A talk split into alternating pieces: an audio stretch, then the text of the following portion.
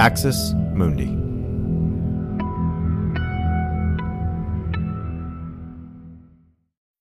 Sign up to The Economist for in depth curated expert analysis of world events and topics ranging from business and culture to science and technology.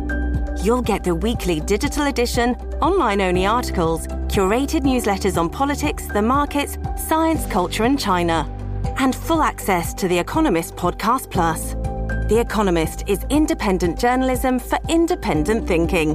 Go to economist.com and get your first month free. You're listening to an Irreverent podcast. Visit irreverent.fm for more content from our amazing lineup of creators.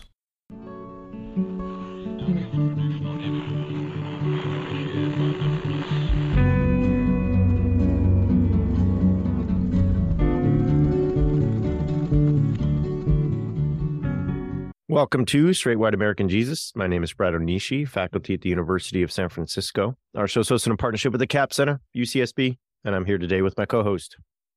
I'm Dan Miller, professor of religion and social thought at Landmark College. Good to see you, Brad, back from Denver. I think we're still both still sort of buzzing around about the event, but it's it's uh, also nice to be back to sort of our regular routine a little bit. I want to tell you two things that happened uh, on the way home from Denver. So Denver was amazing. We've talked about it. I know some of you are like, please stop talking about Denver. It's over now. Okay. No more advertisements. No more talking about it. So that's totally fair. So the event was great. Denver was great. We all had great times. However, Dan, on the way to the home at the airport, I was very proud of myself. I had like packed snacks and my water bottle, and I felt like I had remembered all the details and was ready for my flight. And I was tired, but you know, feeling feeling pretty good. And uh, I went ahead and dropped my water bottle in the urinal, so that was really good. Um, had to fish that out, and some people were watching. And um, but you know, I thought if that's the worst thing that happens this weekend after all the big you know events and and meetings and and papers and public stuff, then that's fine. So sometimes you have to just take a water bottle out of the urinal and throw it in the trash. That that is just part of life, you know. I've told my 1-year-old that it's a lesson that we all have to learn sometimes, I guess. Uh and then I got home and was like, yeah, left my microphone and recorder it at my hotel room. So that was really good. So uh still trying to get that back and not sure if I was Freudian, which I'm not, I would say that you know, I was purposefully leaving the recorder and the mic because I was somehow not wanting to use them. Uh, however, uh, I'm not a Freudian, so I don't believe that. And I ordered another mic right away, and here I am talking on it. So there you go. There's my there's my coming home from Denver. Uh, and those were the worst things that happened. And I'll be honest, I'm totally happy with that because a lot of a lot of things could have gone wrong or not worked, and they didn't. So I'm pretty good. You know what I mean? There's that you know when life gives you lemons you make lemonade i don't know what you make when life gives no. you a urinal but no um, dan you nope. know we'll, nope. we'll just we'll just stop with that nope. That, okay nope. good nope good nope nope all right so talk about three things today as usual we'll talk about uh, the bill that passed the senate and will will likely pass the house the marriage reform act that is being touted as uh, protecting same-sex marriage in the kind of uh, wake of the overturning of Roe and the fear that Obergefell will be overturned at some point by the Supreme Court. Talk about the Oath Keepers seditious conspiracy conviction and what that means uh, and the significance of that going forward. And then go out to Arizona and talk about a couple of counties that are just refusing to certify uh, election results and uh, see if that matters and and what's going on there. So that's what we want to talk about today. We may mention Ye had quite a day. At Kanye had quite a day yesterday, and we might get into that a little bit. I'm sure some of you are waking up to that news if you're like my wife and not on Twitter, and you kind of do yesterday. You know, you do the news in the morning, the day after.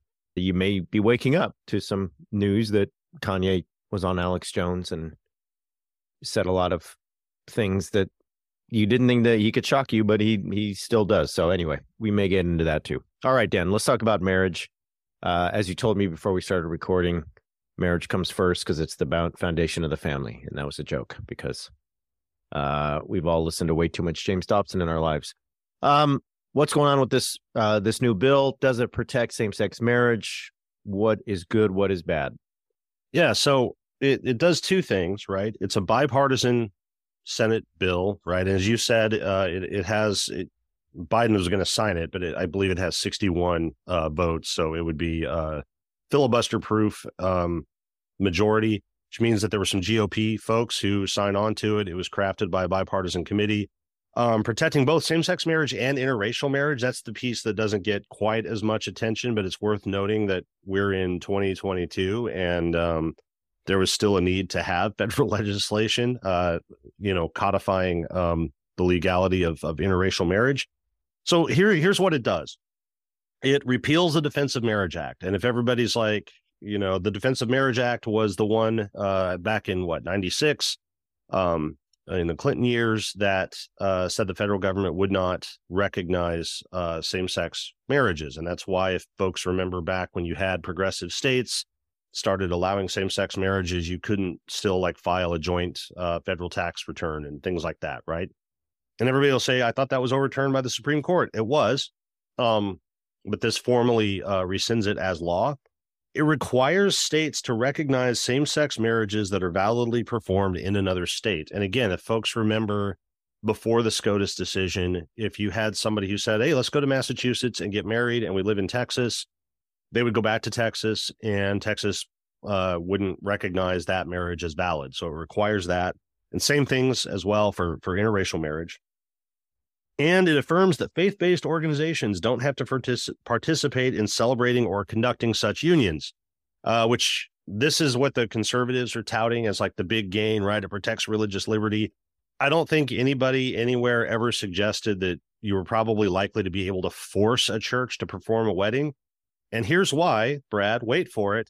Marriages are legal contracts, not religious contracts, right? People go through the wedding and you go to your church and whatever. That has no legal binding whatsoever the marriage certificate and license that you have to fill out and codify with your state that's what makes you married right? So any religious overlay to that is purely symbolic. Thanks for listening to this free preview of our swag episode.